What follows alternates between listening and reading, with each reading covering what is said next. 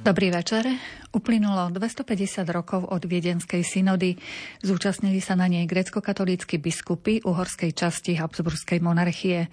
Synodu dala v roku 1773 zvolať cisárovna Mária Terézia, aby sa zharmonizoval cirkevný život v ich biskupstvách.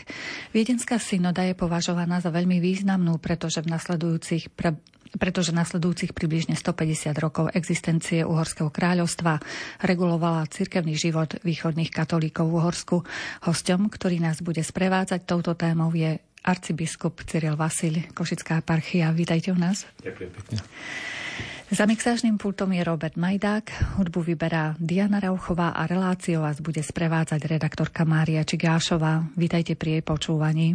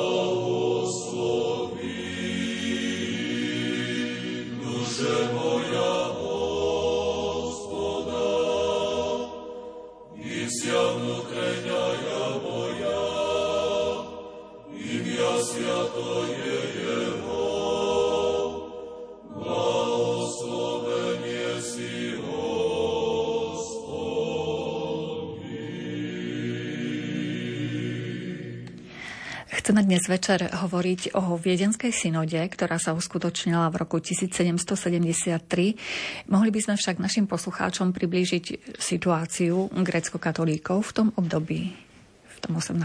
storočí. Druhá polovica 18. storočia vlastne charakterizuje v živote gréckokatolíkov už istý stabilizovaný stav, ktorý bol výsledkom ale viacerých historických procesov, ktoré prebiehali v minulosti a ktoré stabilizovali grécko-katolícku cirkev, alebo teda grécko-katolícke cirkvy v rôznych častiach Uhorského kráľovstva. Biskupy, ktorí sa tejto synody zúčastnili, predstavovali tri navzájom nezávislé skupiny veriacich, ktoré sa postupne zjednotili s katolíckou cirkvou. Prvá skupina, alebo tá najstaršia únia, ktorá vlastne bola úniou v dnešnom Chorvátsku a týkala sa tzv. Úskočov, utečených Srbov, ktorí odchádzali z oblasti ovládaných otomanskou ríšou. Usadili sa v Chorvátsku a čiastočne v dnešnom Slovinsku a tam prijali prvú úniu, tzv. Úniu Marčiansku roku 1604 a potom, ktorá bola potvrdená roku 1611. Táto vlastne najstaršia únia vytvorila teda prvý model spolužitia katolíkov východného obradu, ktorí ale v tom čase nevytvorili akúsi osobitnú štruktúru, ale boli podriadení akoby obradoví vikári, ich farári a prípadne ich biskupy latinskému biskupovi. Druhú skupinu predstavujú tzv. Rusíni, Ruténi, termín, ktorý teda má veľmi široký historický a aj etnografický význam, a ktorú reprezentuje únia uzatvorená v Ušorode roku 1646. Táto únia sa vytvorila pre veriaci, ktorí sa koncentrovali okolo Mukačevského kláštora, okolo jeho biskupov, ktorí boli pravidelne vedúcimi teda tohto kláštora, súčasne vykonávali biskupskú jurisdikciu nad veľmi širokým okolím, a táto eparchia sa volala eparchia Mukačevská, aj keď dlhé roky vlastne ešte sa pochybovalo o tom, či bola riadne kanonicky zriadená alebo nie. A tretiu skupinu etnickú, ale aj historickú a cirkevnú predstavujú veriaci rumunskej národnosti, ktorí žili vo vtedajšom Sedmohradsku a ktorí takisto uzatvorili úniu vo viacerých krokoch. Prvýkrát v roku 1698 na území, ktoré bolo súčasťou Uhorského kráľovstva, a potom vlastne bola vytvorená cirkevnoprávna jednotka roku 1720 jeden v meste Fagaraš. Vznikla Fagarašská eparchia.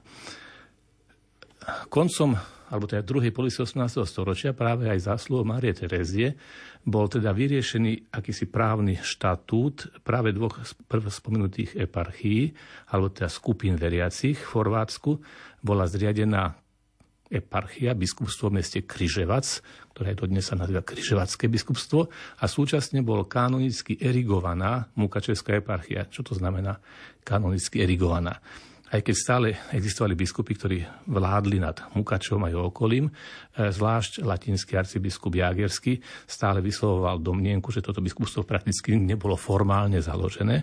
A teda, aby sa tomu predišlo, tak práve vďaka zásluhe cisárovny Márii Terézii sa podarilo dosiahnuť aj z Ríma oficiálne kanonické erigované, kanonické zriadenie Mukačevskej eparchie. Takže toto bol vlastne stav grécko-katolíckej cirkvi v tejto východnej časti Uhorska, a práve táto rôznorodosť etnická, ale rôznorodosť aj historického pôvodu a súčasne aj rôznorodosť pôvodu z bývalých pravoslávnych cirkví vytvárala akýsi nesúlad medzi týmito tromi biskupstvami alebo tromi právnymi jednotkami, a preto bolo možno potrebné hľadať spôsoby, akým by sa dalo viac skoordinovať život týchto cirkevnoprávnych jednotiek, a to bol úmysel a teda cieľ nie len cirkevný, ale súčasne mal na tomto svoj záujem aj štátny aparát, ktorý Mária Terézia ako osvietenská panovníčka absolutistického charakteru takisto chcela presadzovať. A práve preto sa táto synoda nakoniec konala vo Viedni, konala sa pod jej patronátom a na základe jej zvolania. Aké boli dôvody zvolanie tejto synody? Nuž, je to tiež veľmi taká zaujímavá historická situácia, pretože v skutočnosti vo Viedni existovala východná tlačiareň pre východných katolíkov, ktorá tlačila liturgické knihy, a práve na základe niektorého vydania týchto liturgických kníh boli vznesené pochybnosti o správnosti týchto kníh alebo o tom, či tieto knihy zodpovedajú naozaj katolíckému učeniu. Iniciátorom vydávania týchto kníh v tzv. Kurzbukianskej tlačiarni, alebo teda typografia Kurzbukian, ako sa latinsky nazývala, ktorá tam už existovala od roku 1770. Iniciátorom vydávania týchto kníh bol práve mukačevský biskup, náš rodak z našej tu Litmanovej, Ján Bradač, a vydal niektoré knihy, ako je Bukvard, alebo základná knižka abecedára či šlabikára, potom aj zborník, teda základná modlitebná knižka pre východných veriacich. V týchto knihách sa objavili formulácie modlitieb, ktoré však zvlášť jednému z týchto troch biskupov, týchto biskupstiev, sa zdali trošku nesprávnymi. Išlo o križovatského biskupa Božičkoviča, ktorý mal formáciu už v Ríme a silne ovplyvnil práve spolužitím s latinským obradom. A ten napadol, že či je to správne, že vo formulácii a vo forme modlitby Otče náš je teda aj dodatok, ktorý je typický pre východné modlitby, lebo tvoje kráľovstvo a moci sláva Otca i Syna i Svätého Ducha. A takisto mu vadilo, že či je správna formulácia modlitby mariánskej, pretože bola odlišná od zaužívanej latinskej modlitby Sveta Mária, Matka Božia, pros za nás hriešnych, tej druhej časti. Tak voči tomuto znášal námietky a rovnako namietal proti niektorým ďalším úpravám týkajúcich sa napríklad spomienky na niektorých svätých, ktorí boli svätými uctivanými rovnako aj v pravoslávnych cirkvách, a nedoplňania dodatku modlitby filiokve o pochádzaní Ducha Svätého i z Otca. Keďže išlo o vážne námietky, tak najprv sa celá táto situácia riešila na úrovni teologickej. Dokonca cisárovna Mária Terézia oslovila Svätú stolicu, oslovila Vatikán, oslovila patričnú kongregáciu, aby tá posúdila správnosť alebo nesprávnosť takto formovaných modlitieb. Svätá stolica rozhodla v prvom rade, že čo sa týka dodatku k modlitbe Otčenáš, ten úplne zodpovedá východnej tradícii a nejakým spôsobom teda nie je potrebné spochybňovať a má byť ďalej používaný v liturgickej praxi. Čo sa týka modlitby mariánskej, takisto bolo priznané, že východ pozná inú formuláciu. Aj dodnes na Slovensku bežne sa stretávame s tým, že nehovoríme zdravá Mária milostiplná, ale raduj sa Bohorodička milostiplná, Pán s tebou a tak ďalej. Čo sa týkalo ale toho dodatku filiokve, vieme, že to je stará otázka, ktorá vlastne sa ťahla už od 10. storočia napätiami medzi západnou a východnou cirkvou, tak tam sa tá stolica rozhodla, že aspoň v tom vyznaní viery, ktoré sa nazýva tzv. Atanázovo vyznanie viery, treba doplniť aj tú formu filiokve. Čo sa týka samotného nicejsko-carirátskeho vyznania, tam sa to odporúčalo. A Mária Terézia povedala teda cenzorovi týchto liturgických kníh, aby dala sa na okraj poznámka, že je tam, ale nie je povinno používať, pretože napriek tejto textovej formulácii všetci vieme, že aj východní, či katolíci, ale aj nekatolíci vyznávajú tú istú náuku, len je ináč slovne formulovaná. To sa samozrejme opäť tomu biskupovi Božičkovi veľmi nepáčilo a ďalej argumentoval, že treba byť presnejší v dodržiavaní teda katolických foriem, a preto nakoniec došlo k zvolaniu tejto synody. Keď som rozmýšľala nad tou synodou, trošku ma prekvapilo, že zvolávajú panovníčka, práve Mária Terézia. Pritom dnes zvoláva Svätý Otec synody. No, musíme najprv rozlíšiť, čo máme na mysli, keď hovoríme o synode v dnešnom ponímaní. A termín, ktorý sme tu použili, synoda, vychádza aj z toho, akým spôsobom bolo to stretnutie biskupov označené. Skôr by sme ho mohli nazvať stretnutie biskupov. V samotných dokumentoch synody, ktoré boli publikované, ako poviem možno neskôršie, pred 50 rokmi, sa dokonca používajú 4 termíny na toto stretnutie. Kongresus, konkursus, synodus alebo conciliabulum. Teda akoby kongres, konkurs, teda doslova akoby stretnutie alebo súbeh, synoda alebo porada. Takže v podstate nejde o celkom takú právnu formu, ktorá by si zaslúžila slovo synoda, aj keď v historických dokumentoch sa takto nazýva. Ale slovo synoda má veľmi špecifický význam vo východných cirkvách. Od najstarších čias sa ním označuje stretnutie biskupov metropolie alebo patriarchálnej cirkvi alebo vrchnej arcibiskupskej cirkvi. Ide o stretnutie, ktoré zvoláva hlava tejto cirkvi. Stretnutie, ktoré má zákonodárnu právomoc, na ktorom sa napríklad môžu voliť biskupy, upravovať a vydávať liturgické knihy, vydávať partikulárne právo. Takže ide o historický termín, ktorý vo východnej tradícii a východnom práve má veľmi silný význam. A preto synoda takto chápaná vydáva naozaj zákony, robí voľby, vydáva liturgické knihy. Potom je tu termín synoda, ktorý dnes používame a ktorý mnohokrát sa používa, ktorý má opäť dvojakú rôznorodosť pri vysvetľovaní. Jedno je stretnutie biskupov reprezentujúcich svetový episkopát, ktorý však má iba poradný hlas. Synoda biskupov, ktorá sa koná v Ríme každé 2 alebo každé 3 roky, nie je v skutočnosti synodou, ako ju chápe východ.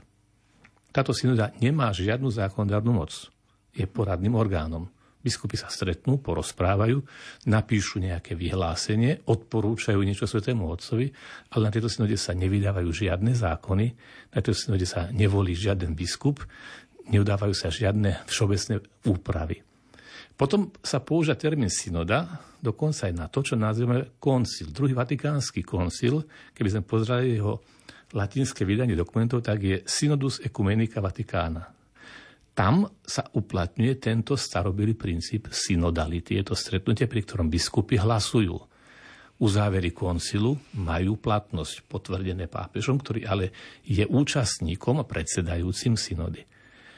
A potom je tu ďalší termín synoda a synodalita, ktorý sa dnes používa, keďže sa pripravujeme na slávenie celosvetové synody, obnovenie princípu synodality, ale tento termín v skutočnosti nemá nič spoločného ani s pôvodným východným termínom dodnes používaným v východných cirkvách synoda, ani s termínom ekumenického koncilu ako ekumenickej synody, ba dokonca nie s tou biskupskou synodou, ktorá sa koná ako stretnutie biskupov v Ríme, ale ide skôr o označenie termínu, ktorý sa používal niekedy aj v stredoveku na akési národné zhromaždenia alebo diecézne synody, ktoré sú veľkým konzultačným orgánom v rámci jednotlivých cirkví a dnes aj v rámci celosvetovej cirkvi.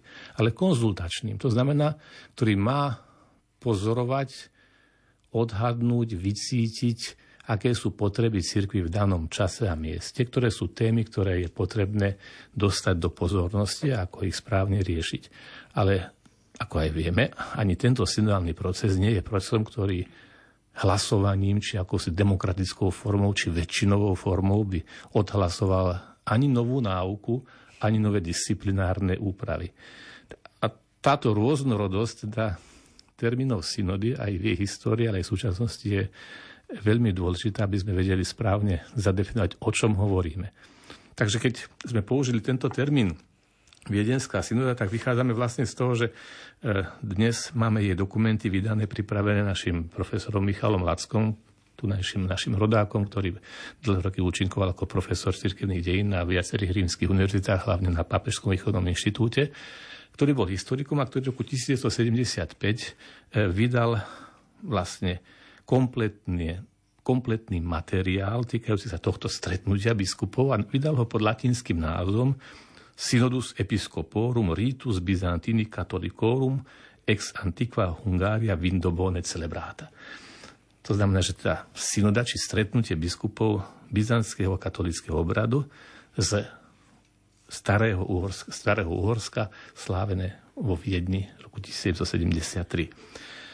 A preto teda tento zaužívaný termín, ktorý sme aj použili pri bežnom našom oznamovaní tejto aktivity či spomienky na túto viedenskú synodu. Áno.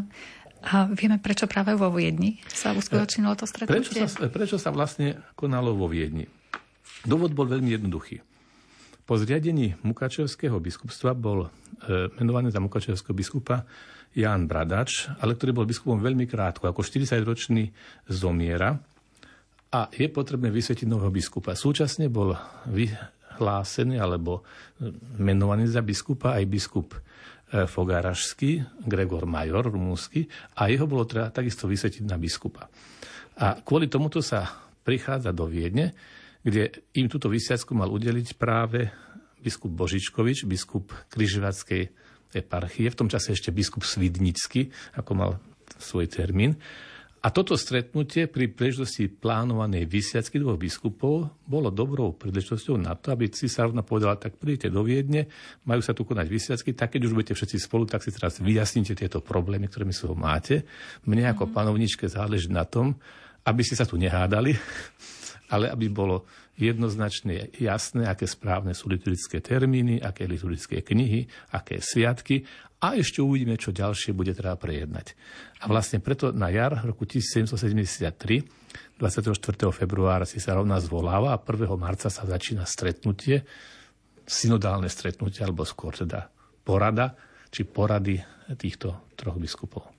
Čiže ako keby viacero vecí spojila tá panovníčka, už pri jednom stretnutí sa riešili. Môžem povedať, že panovníčka Mária Terézia vychádzala aj pri svojej cirkevnej politike, zvlášť vo vzťahu k východným katolíckym cirkvám, z svojho titulu maďarskej kráľovnej Rex Apostolicus, čo bol historický titul, ktorý dával, alebo priznával, alebo nárokoval isté privilégia maďarským kráľom, napríklad aj pri menovaní biskupov.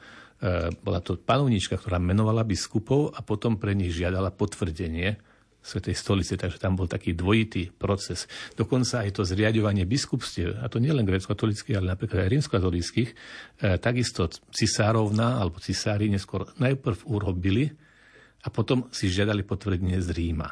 Samozrejme, išlo väčšinou veci predjednané a išlo isté politikum, teda o uznanie toho, kto je v skutočnosti ten, kto má právo také niečo robiť.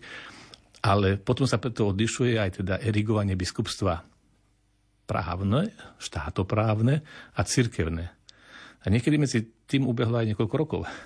Takže išlo o zvláštny proces, práve absolutistickí panovníci osvietenskej doby ako Mária Terézia, ktorá ale bola úprimne veriaca, praktizujúca katolíčka, robili tieto úkony v rámci výkonu svojej štátnej moci, ale snažili sa hľadiť aj na dobro cirkvi. Jej syn Jozef II bol takisto osvietenský panovník, absolutistický, a mnohé jeho cirkevné reformy boli možno tiež robené z jeho pohľadu s dobrým úmyslom, ale silne zasahovali do života cirkvi, a napríklad išlo o rušenie mnohých reholí, mnohých kláštorov, o veľmi silné reformy, ktoré naozaj obmedzovali život cirkvi. V skutočnosti išlo o politikum, išlo o politický boj alebo o nadradenosť svetskej vlády nad cirkevnou alebo pápežskou, pretože aj pápež bol tedy vnímaný skôr ako jeden z panovníkov, a teda panovníci si chceli vyhradiť na svojom území, aby všetko prechádzalo v prvom rade cez ich ruky. Teda ide o akýsi tiež dobový znak problematiky, ktorá možno nám už nie dnes vzdialená, pretože to odlíšenie svetskej a cirkevnej moci je dnes už samozrejme, ale v minulosti tomu tak nebolo. My teraz ponúkneme pesničku našim poslucháčom, a keďže nás sledujete z košického štúdia Rádia Lumen naživo, môžete nám poslať k tejto téme aj svoju otázku formou SMS správy na číslo 0914 186 229. Tu je vzkriesenie Kriste Spasiteľu, anjeli odspevujú na nebesiach, govori nám na zemi čistým srdcom, ospevoval.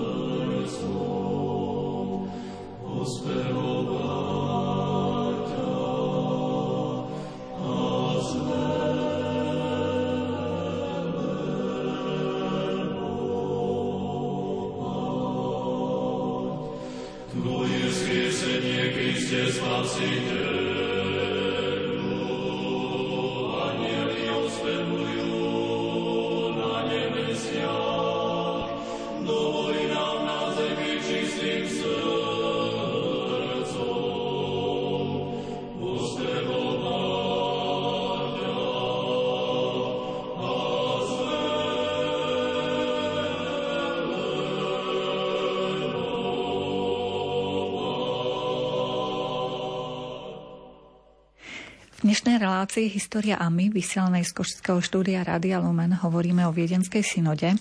Uplynulo od vtedy 250 rokov, dala ho zvolať panovnička Mária Terézia, aby sa zharmonizoval cirkevný život v grécko-katolíckych biskupstvách. Naším hostom je arcibiskup Cyril Vasili, a ak máte nejakú otázku, môžete ju poslať formou SMS správy na číslo 0914 186 229.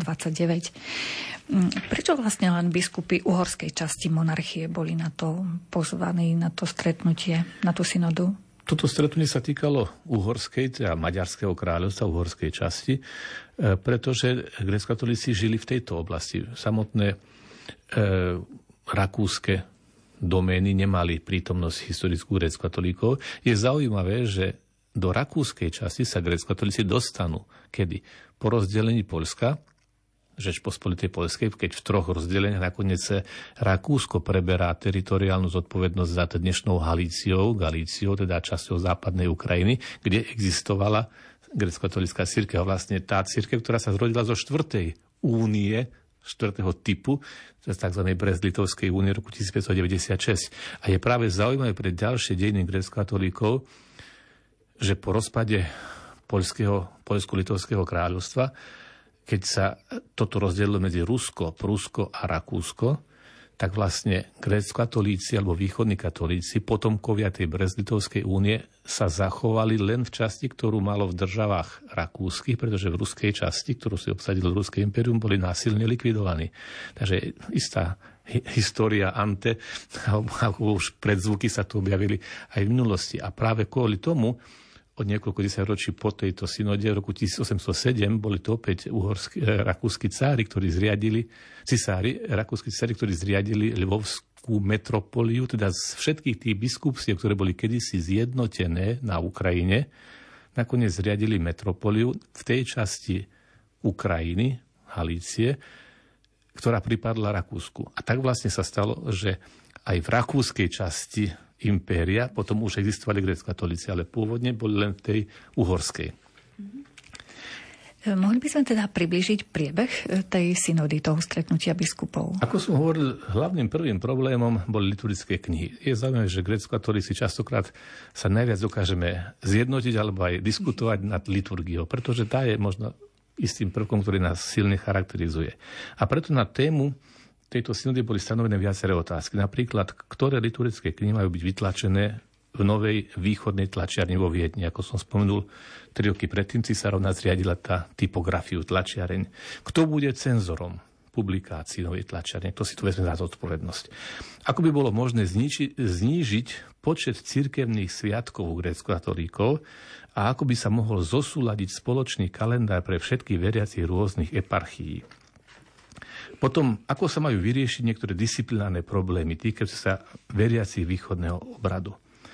A potom sa pridali niektoré ďalšie také partikulárne otázky. Synoda prebehla v 19 stretnutiach, ktoré nazývame sesie. Najprv teda biskupy sa rozhodli správne zadefinovať tieto 4 navrhnuté otázky a prerokovať tieto matérie v chronologickom poriadku. To bolo na prvých 2 stretnutia. Na 3. zasadnutí sa rozhodlo, že vo viedenskej tlačiarni by mali byť prioritne publikované nasledujúce knihy. Pre mládež bukvar, čo je akoby šlabikár, je od slova bukva, abecedár. Potom malý katechizmus, malá kniha modlitieb, tzv. Časoslovec, bo časoslovec teda veľká kniha, akoby breviár, a žaltár. A pre dospelých molitvoslov, teda veľká kniha modlitieb. Potom sa plánovalo vydanie kompletnej série liturgických kníh pre duchovenstvo. To je Časoslov, Trebník, Služebník, Irmologion, čo sú spevy, Oktoich, 8 tónov, 8 liturgických nápevov, Triod, Mineja, Archieratikon, Diakonikon, to sú všetko liturgické knihy východnej cirkvi, ale aj kniha Evanjelii a lekcionár. Plánovalo sa aj vydanie veľkého katechizmu, príručky morálnej teológie, zbierky kázni, Biblie, kniha staroslovenskej gramatiky a tak ďalej. Ako som už hovoril, tak prv sa museli vyriešiť tie problematické otázky formulácie modlitieb. To bolo na 4. a 5. zasadnutí. Tam bolo dohodnuté, že Otče náš v poriadku aj s dodatkom, východná forma Bohorodička v poriadku.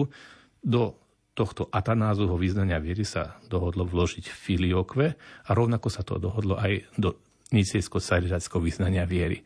Keď si vezmete, tak aj posledné vydanie liturgických kníh, napríklad na Slovensku, ktoré je vydané so schválením z tej stolice, má vložené to filiokve, o pochádzaní z otca i syna do vyznania viery, ale tam v takej drobnej zátvorke s tým, že používa sa podľa usmernenia miestneho biskupa alebo podľa rozhodnutia miestnej hierarchie. Ďalej sa hovorilo na 6. zasadaní o otázke cenzora cirkevných kníh.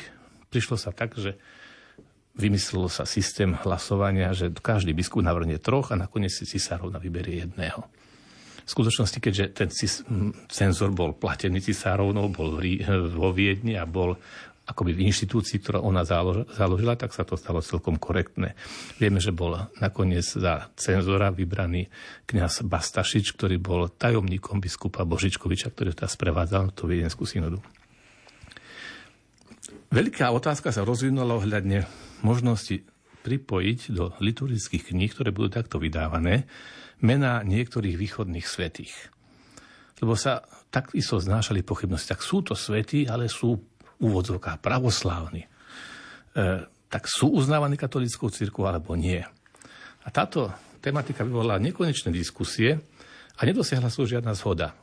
Biskupy, ktorí boli formovaní v Ríme, ako Božičkovič alebo aj Gregor Major, sa tomu tak trochu bránili, pretože hovorili, ako tak to nie sú katolíci, ako ich môžeme mať v našich kalendárach, v našich liturgických knihách. No, zatiaľ, čo biskup Bačínsky, gréckokatolícky, rodák z Beňatiny, tu na Sobranecku, odkazoval na to, že vlastne to je stála tradícia, stále boli v liturgických knihách, prečo ich teraz akoby škrtať, veď ich ponechanie v katolíckom kalendári nič nikomu neuškodí. A nakoniec to bolo ponechané celé na rozhodnutie Svätej stolice, keďže sa nedohodli.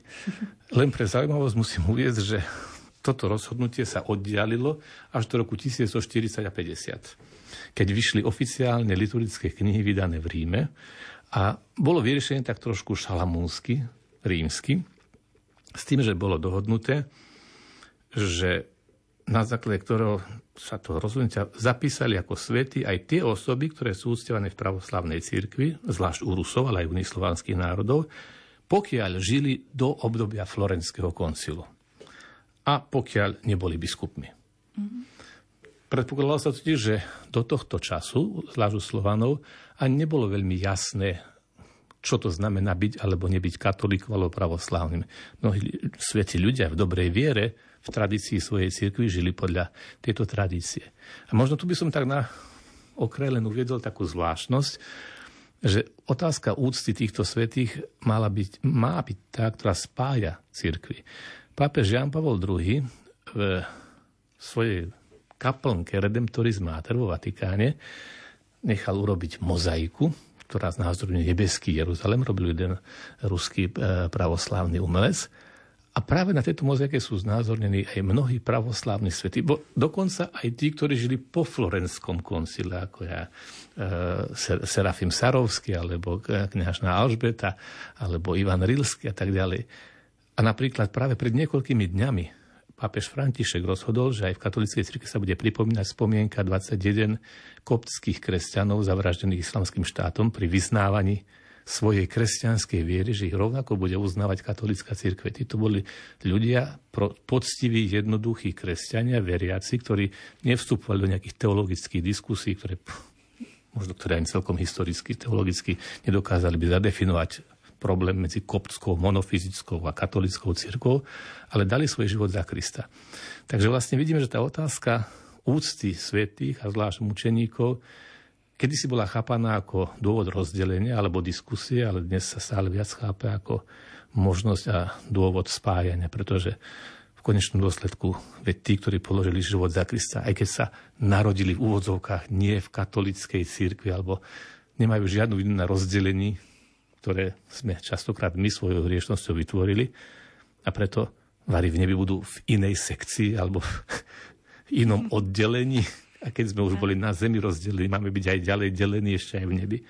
Takže to je len také dokreslenie toho, ako táto téma stáročiami prebieha. Áno, veď tí svätí zrejme u Stvoriteľa orodujú za všetkých veriacich, myslím, že nielen za katolíkov a za pravoslávnych. V podstate, viete, ja si myslím, že najväčšia forma ekumenizmu je tá, ktorá je v nebi. Istý môj známy katolícky biskup na Ukrajine sa stretol s vtedy arcibiskupom pravoslavným, hovorí, že excelencia, však sa staňte uniatom. Tam sa používa ešte ten termín uniat, ako taký, hej, trošku škadý.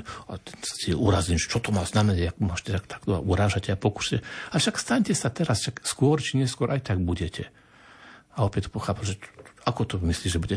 Tak chcete ísť do neba? Však veríte, že chcete byť spasení. A čo myslíš, že v nebi budeme podelení, katolíci, pravoslávni? Však všetci tam budeme zjednotení, budeme v únii. A on to tak myslel, že takú úniu, áno, veriaci. Malo takú dvojzmyselnú teda narážku, áno. Lebo ponúkať pravoslavné biskup, aby sa stal uniatom, to je taká trošku nediplomatická urážka či prozelitizmus, a on povedal, ale keď sa nestiente teraz tu na zemi, ale v nebi istotne budete. Áno, stať sa členom únie veriacich vlastne. Tak, ďalšie ešte, keby som mohol spomenúť teda témy, ktoré boli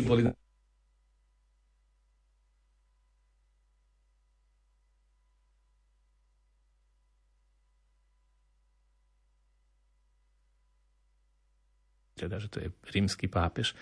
A potom takisto vadilo nášmu chorvátskému biskupovi, že sa tam modlíme za svätých, ktorí žijú v horských ruských kláštoroch. tak povedal ruské, no znamená to je v Rusku, tak to sú pravoslávne. A hora, to znamená sveta hora, to sa tých sa nemáme čo modliť. A biskup Bačínsky hovorí, ale nie, však rusky, to sa znamená všetko, aj tu my sa voláme ruský národ a rusnácia, aj my máme v horách kláštory, tak to sú Helena, to sú naše horské kláštory, tak nakoniec tam mu dovolili ponechať zmienku o ruských horských kláštoroch. Ďalšia téma, ktorá bola mimoriadne dôležitá aj spoločensky, bola redukcia sviatkov. Východní katolíci, ale aj pravoslávni, mali množstvo sviatkov, ktoré považovali za prikázané. A trochu to malo taký význam, že jednak to bola nábožnosť, ale súčasne, viete, v prikázané dni sa nepracovalo ani na Pánskom. Ešte žijeme v čase poddanskom, takže čím viac sviatkov, tým lepšie pre jednoduchý ľud. A tak existovalo 38 prikázaných sviatkov okrem nediel. No, Mária Terezia pre latinský obrad povedala, no, to trpieť nebudeme, 16 sviatkov a dosť. A vymohla si takýto prístup aj u svätého Otca, ktorý pre Habsburskú monarchiu teda ustanovil, že je možné sláviť len 16 prikázaných sviatkov. A k tomuto dotlačila aj východný biskupov. Teda vyberte si, ktoré chcete, ale nemôže byť viac ako 16. Takže dochádzalo tu k redukcii sviatkov a túto redukciu formálne potom o 2 roky na to schválil aj pápež v roku 1775. Takže ide o jeden z mála uzáverov tejto synody, ktorý bol riadne potvrdený Svätou stolicou a teda je záväzný. Nebudem tu vymenovať všetkých 16 a tých 38 už vôbec nie, ale išlo teda o niečo, čo bolo spoločensko-politicky tiež dôležité, pretože išlo ustanovanie voľných dní pracovných. Áno. A vedeli sa dohodnúť, že ktoré teda sviatky vypustia? Dohodli sa prakticky na tom, že vypustíme tieto sviatky, ale iba za podmienky, že donútiť aj pravoslávnych, aby vypustili.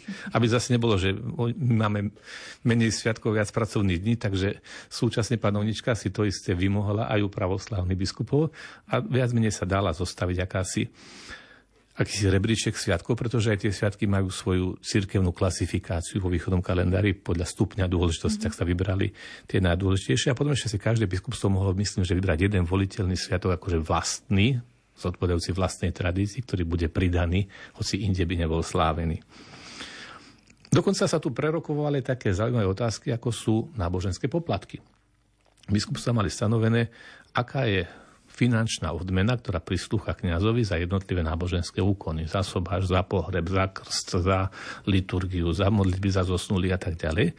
A neboli vo všetkých biskupstvách. Tak preto sa rozhodlo, dobre, tak 2 biskupstvá majú, 3 nemá, tak sa inšpirujme tým. Bolo to celkom aj objektívne nejako zhodnotené, pretože tam ustanovalo, že aj od koho sa ten poplatok vyberá. Či od roľníka, či od remeselníka, či od šľachtica. Každý mal prispieť podľa svojej aj zámožnosti. Úmerne svojej zámožnosti. Takže existovali presne tzv. Štolárne poplatky. Aj v latinskej cirkvi od slova štola, to, čo prislúcha kňazovi na základe vyslúženia sviatosti alebo svetenín. No a potom na tom 14. 15. zasadnutí sa riešili otázky cenzora. Boli prijaté normy, 8 noriem alebo zásad cenzorovej práce, že má sa starať o tlačenie kníh podľa pastoračných potrieb, má si dobre prečítať všetky knihy, aby sa odstránili veci proti katolíckej viere, mravom a aj proti obradovým rubrikám východnej cirkvi. Má si prezrieť knihy aj z toho hľadiska, či nenarúšajú civilný poriadok a spoločné dobro. Potom pre typy kníh sa má pomôcť, má sa inšpirovať vydaniami ľvovskými alebo kievskými, čo boli pravoslávne, alebo transilvánskymi. Má sa nimi inšpirovať. A potom má dbať aj na vonkajšiu formu kníh.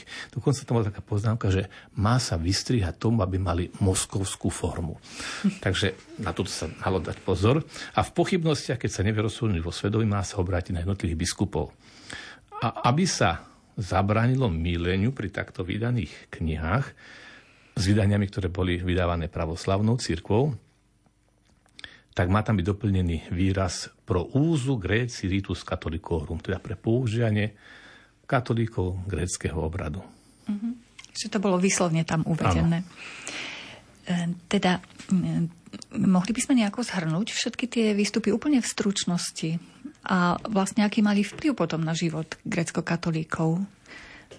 Som mi teda vlastne, že išlo v prvom rade o také vyrovnanie trochu medzi prístupom biskupov, ktorí mali formáciu silne ovplyvnenú latinskou tradíciou, keďže študovali v Ríme alebo boli priamo podriadenými latinským biskupom, a napríklad našim biskupom Bačinským, ktorý reprezentoval akúsi pôvodnejšiu východnú tradíciu, bližšiu práve tým spoločným koreňom, ktoré má aj naša cirkev spolu ešte z čias nerozdelenej cirkvi aj s pravoslávnou cirkvou. To je prvý aspekt, že práve sa tu musela nájsť akási harmónia, a možno je to aj prvý znak toho, že už vtedy sa riešila otázka, ako sa vyhnúť latinizácii, teda termínu, ktorým označujeme ten proces, ktorý v mnohých východných cirkvách katolíckych prebiehal v snahe potvrdiť svoju katolíckosť.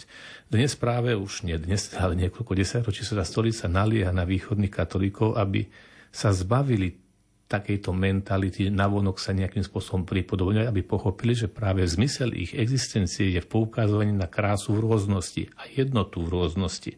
A teda istým spôsobom môžeme vidieť už na tejto synode prvý náznak tejto tendencie, ktorá je dnes považovaná v cirkvi za modernú. A túto práve presadzoval mukačevský biskup Bačinský. Ďalšia téma sú naozaj čisto praktické veci, vyjasnenie otázky svietenia sviatkov, otázky cirkevných poplatkov, otázky cirkevného života, čo sa týka používania niektorých modlitieb. No a keby som mal povedať, že ktorý je možno najzaujímavejší výsledok tejto synody, je ten, že dnes bežne hovoríme o grécko-katolíkoch.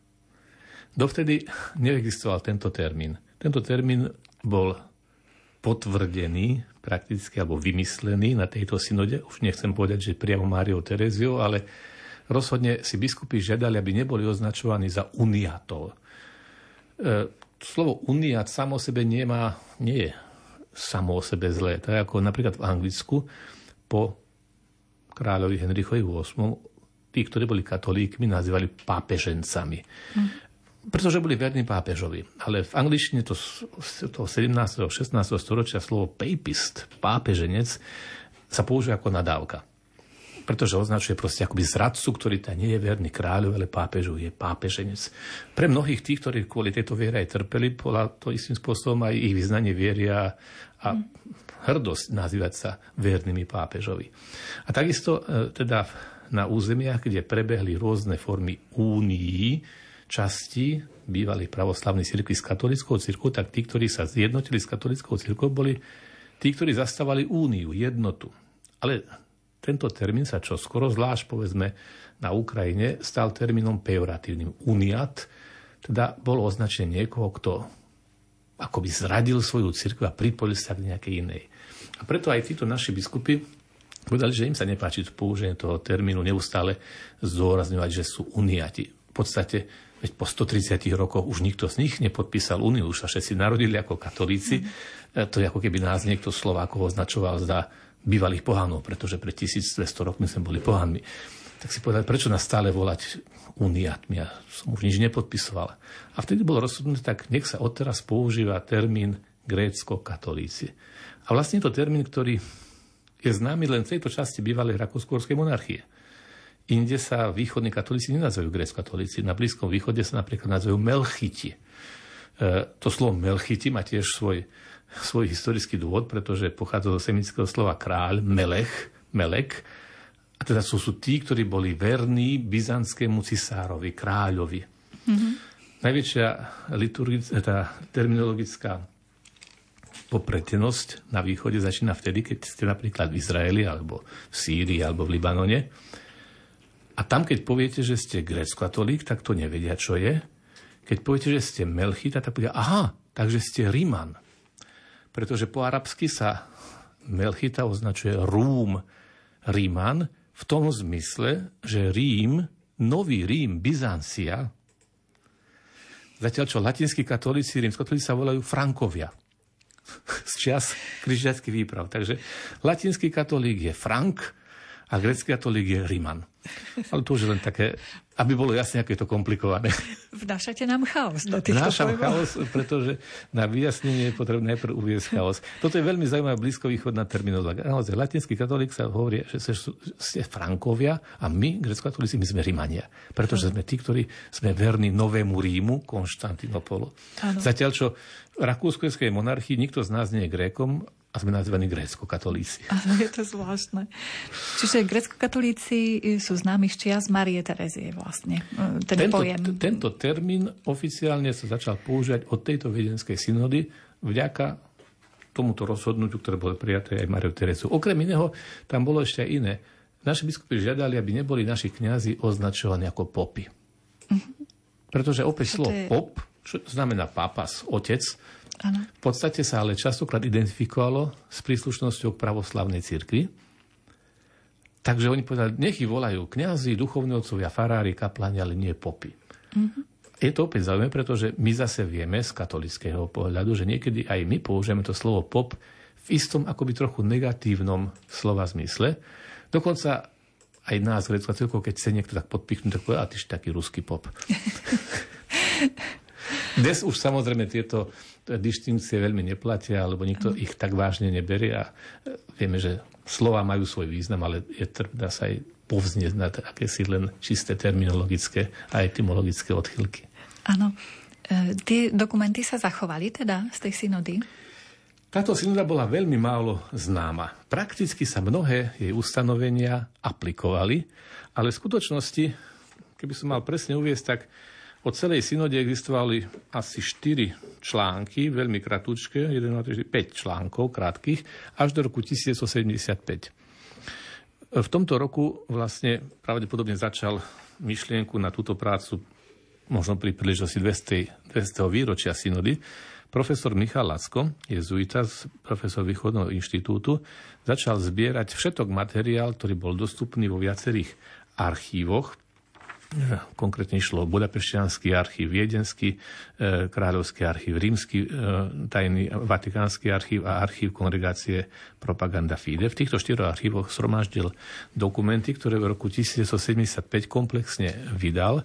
V publikácii, ktorá má viac ako 300, máme tu pred sebou 320 strán, kde vlastne tieto dokumenty rozdelil veľmi účelne, teda nie len dokumenty týkajúce sa samotnej synody, ale dokumenty, ktoré predchádzali synode, dokumenty, ktoré boli vydané počas trvania synody a dokumenty, ktoré boli po synode. Takže je to naozaj komplexné spracovanie dokumentačného materiálu a vlastne asi jediným spracovaním, celá publikácia je písaná v latinčine, pripravuje sa dnes jej slovenský preklad.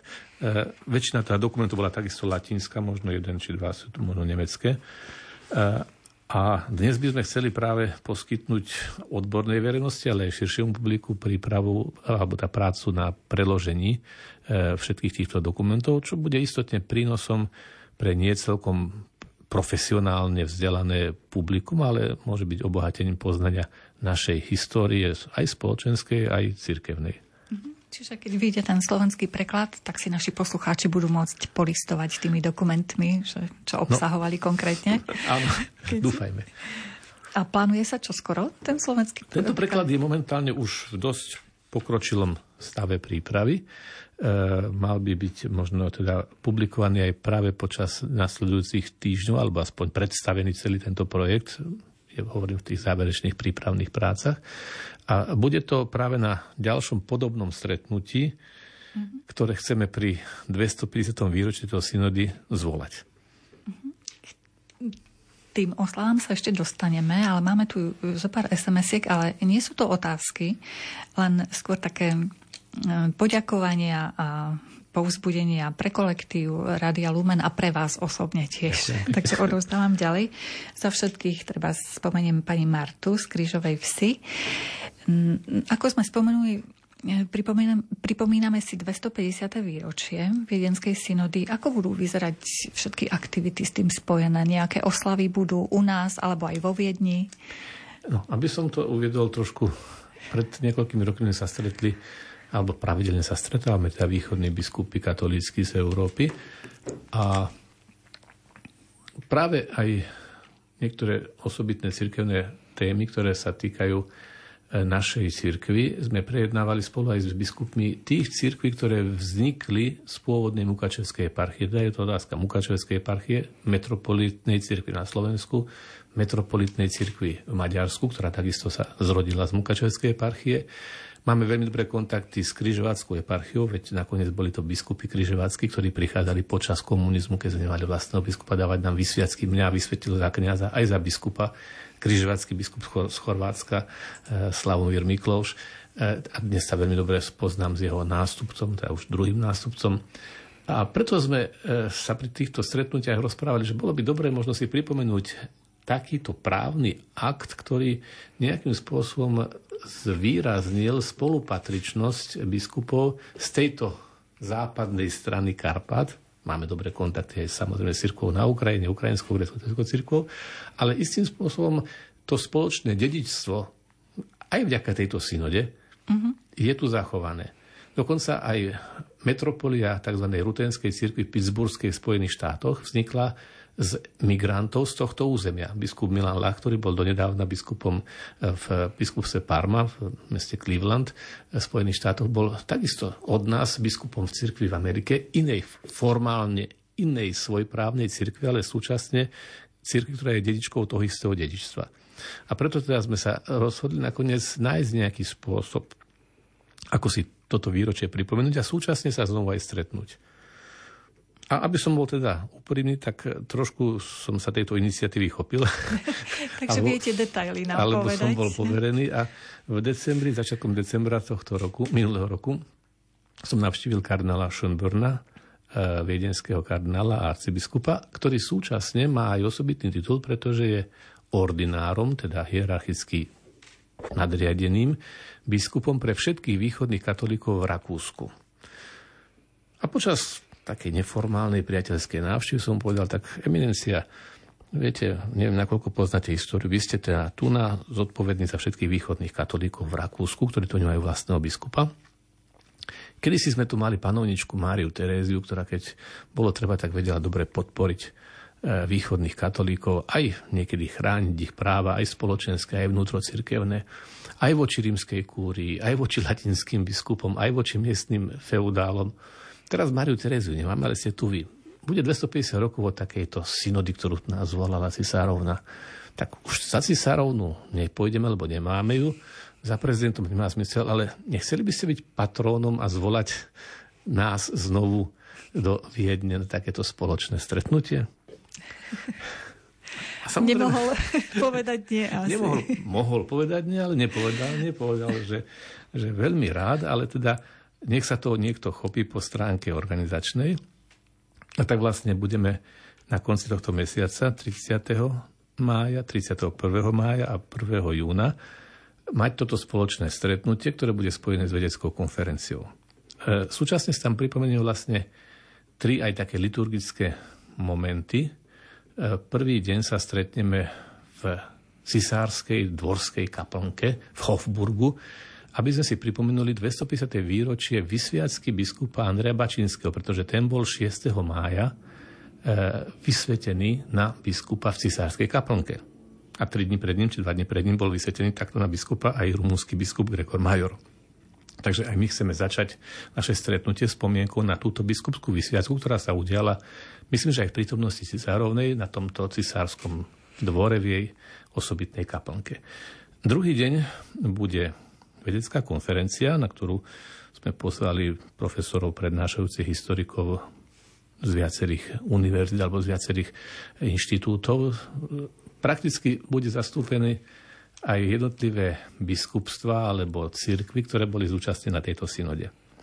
A večer by sme spoločne slávili liturgiu v dome Sv. Štefana.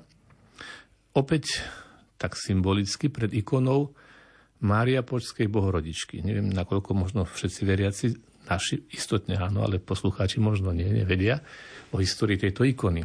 Totiž v mestečku Mariapoč, dedinke Mariapoč, v tom čase rusínsko-slovensko-srbskej dedinke, roku 1706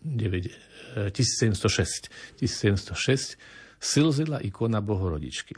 Bolo to už po slzení napríklad Klokočovskej ikony. Je to obdobie, kedy mnohé ikony plakali. Tento úkaz bol dosvedčený, cisárske vojska, komisia a tak ďalej. A preto to vyvolalo veľký obdiv, veľké začudovanie v národe. A A teda cisárske úrady rozhodli, že nemôžu nechať takú vzácnu divotvornú ikonu v takom nejakom zapadákove, akejsi dedinke Ploč. A preto sa rozhodli, že ju prenesú do Viedne. Cestou sa zastavili tu v Košiciach, Barci, kde nechali urobiť kópiu tejto ikony, ktorá sa nachádza v dome svätej Alžbety, a potom ešte ďalšia v Malovieske. Urobili niekoľko týchto kópií a túto slziacu, slávnu, čudotvornú ikonu preniesli a dodnes je uložená v chráme svätého Štefana, v dome svätého Štefana vo Viedni, hneď pri vstupe napravo. A je veľmi uctievaná, pretože je to zázračná ikona z malej rusínskej, dnes už maďarskej dedinky Mária Poč. Ale pána Mária má svoje plány, pretože o 9 rokov na to začala slziť opäť v Mariopoči kopia ikony. Teda. Tá vo Viedni už neplakala. Tá robí zázraky, možno, áno. Ale, a potom ešte znovu v roku 1905, tretíkrát. Áno. Takže je to taká historická zvláštnosť. No ale pred touto pôvodnou prvou ikonou budeme slúžiť, bude prenesená na hlavný oltár a budeme tam spoločne, tam biskupy, dedičia mukačevskej tradície, sláviť liturgiu. A tretí deň dopoludňa budeme mať liturgiu v kolégiu, tzv. Barbareum, alebo v chráme svätej Barbary. Tento chrám svätej Barbary vznikol nedaleko miesta, kde sa konala táto synoda. Synoda sa konala totiž v bývalom chorvátskom kolégiu. Tie kolégia boli akoby internáty, inštitúcie, ktoré boli pri Viedenskej univerzite a boli častokrát národne orientované, keďže celý tento frmol zvolal biskup Božičkovič z Chorvátska, tak sa aj to stretnutie konalo v chorvátskom kolégiu. A o niekoľko rokov na to potom založili cisári rakúsky kolégium a teda chrám, ktorý nazvali chrám svätej Barbary pre grécko-katolíkov habsburskej monarchie. Dodnes tento chrám funguje. Je v ňom momentálne ukrajinský kňaz, kedy tam boli kňazi zo Zakarpatia, z Mukačeva. A teda pre nás bude slúženie liturgie v tomto chráme pripomienkou vlastne tejto synody, ktorá sa konala cez ulicu na druhej strane cesty v dnes už neexistujúcom chorvátskom kolégiu. Tak verím, že nám prídete potom porozprávať, ako to celé prebiehalo, čo ste tam zažili, kto sa tam všetko stretol. Nám už ostal čas len na to, aby som povedala, že naším hosťom bol arcibiskup Cyril Vasil, ktorému veľmi pekne ďakujem za všetky informácie, ktoré tu zazneli. Ďakujem ešte raz. Vám, vážny Ďakujeme za pozvanie, ďakujem za možnosť trošku sa podeliť s našou históriou. Vám, vážení poslucháči, ďakujeme za pozornosť. Do počutia.